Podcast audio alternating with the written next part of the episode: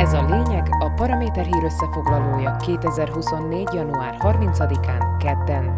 A nap legfontosabb eseményeit Sidó Árpád válogatta és kommentálja. A mikrofonnál Kuklis Katalin. A lényeg támogatója az új évben is a Kaufland. Még csak ked van, de a feketeöves ellenzéki tüntetők már lélekben csütörtöki hangulatban lehetnek, hát ha ismét egy kevéssel megint több ember jön ki az utcákra demonstrálni az igazságosnak beintő szlovák kormány ellen amelyiknek a negyedéves működése során a legfontosabb törekvése, hogy beszántsa a korrupcióra csarkodó ügyészséget és a büntetési tételek földbedöngölésével meg jót tegyen mindazokkal, akiknek vaj lehet a fején. Más szavakkal szólva folytatni kezdte munkáját a Nemzeti Tanács, ahol a koalíció előhalázta azokat a javaslatokat, amelyekkel a büntető törvénykönyv módosítását tervezik felcicomázni. Mert az ellenzék által csak maffiabarát csomagnak nevezett tervezett brüsszeli sugallatra, meg egy kis főügyészi sopánkodásra fontolóra vesz némi kozmetikai változtatást, de az biztos, hogy a szépészeti műtétet nem fogják túltolni Robert Ficoék, bár első ránézésre elég komolynak tűnik a finom hangulás mértéke, hiszen a szmeres Tibor Gaspár kedden 22 oldalas módosítást terjesztett elő.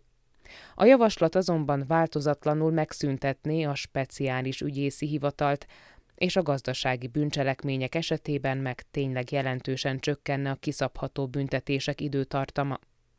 Ez meg kissé ellentétes a józanésszel, és aki hasonlóan vélekedik, az már gyúrhat is az ellenzéki e hétre tervezett tiltakozó megmozdulásra, ami persze nem sokat változtat a nagy képen, mégpedig az úgy néz ki, hogy valószínűleg már a héten elfogadná ezt a csomagot a parlament, hogy aztán azt a köztársasági elnök abban a minutumban megvétózza.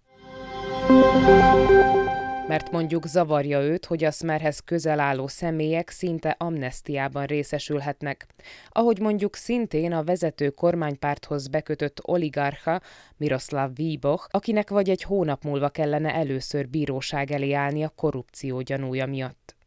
Víboch a vád szerint Ficóék korábbi kormányzása alatt 150 ezer euró kenőpénzt vett fel, amiért normális esetben 15 évre bedugnák őt a rácsok mögé. És itt jön a képbe a módosításra váró büntető törvénykönyv, amire ha rábólint a koalíció, ez a büntet is elévülhet és ugyanígy járhat még Peter Kazimir korábbi pénzügyminiszter, a jegybank szmeres gyökerű elnöke, vagy Jaroszláv Hascsák, a Penta alapítója, a gorilla ügy egyik fő szereplője, akiknek legfeljebb majd bottal lehetne ütni a nyomát.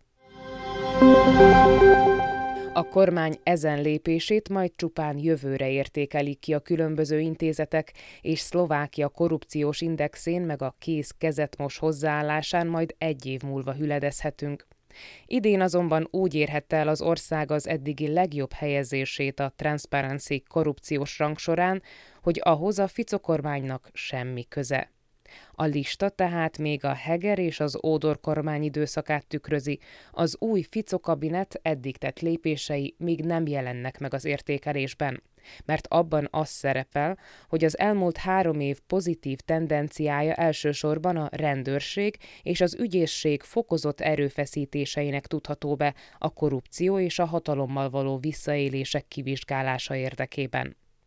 A Transparency ennél tovább megy, és kritikusan értékeli a legújabb szlovákiai fejleményeket, kitérve az igazságszolgáltatás állítólagos reformjára. Ugyanis elég nyilvánvaló, hogy ha ezeket a kormányzati változásokat elfogadják, az a jogállamiság és a demokratikus stabilitás aláásásához vezethet, valamint megteremtheti a korrupció büntetlenségének környezetét. Ám az is igaz, hogy az ország felét az ilyen hírek nem érdeklik, mert ezt elintézik azzal, hogy a szervezet kritikáját biztos Soros Gyuri bácsi mondta tolba. És különben is az nagyjából rendben van, ha a mieink lopnak, mert ők legalább megérdemlik azt, és inkább ők éljenek jobban, mint az aberrált ellenzék nemzetellenes képviselői.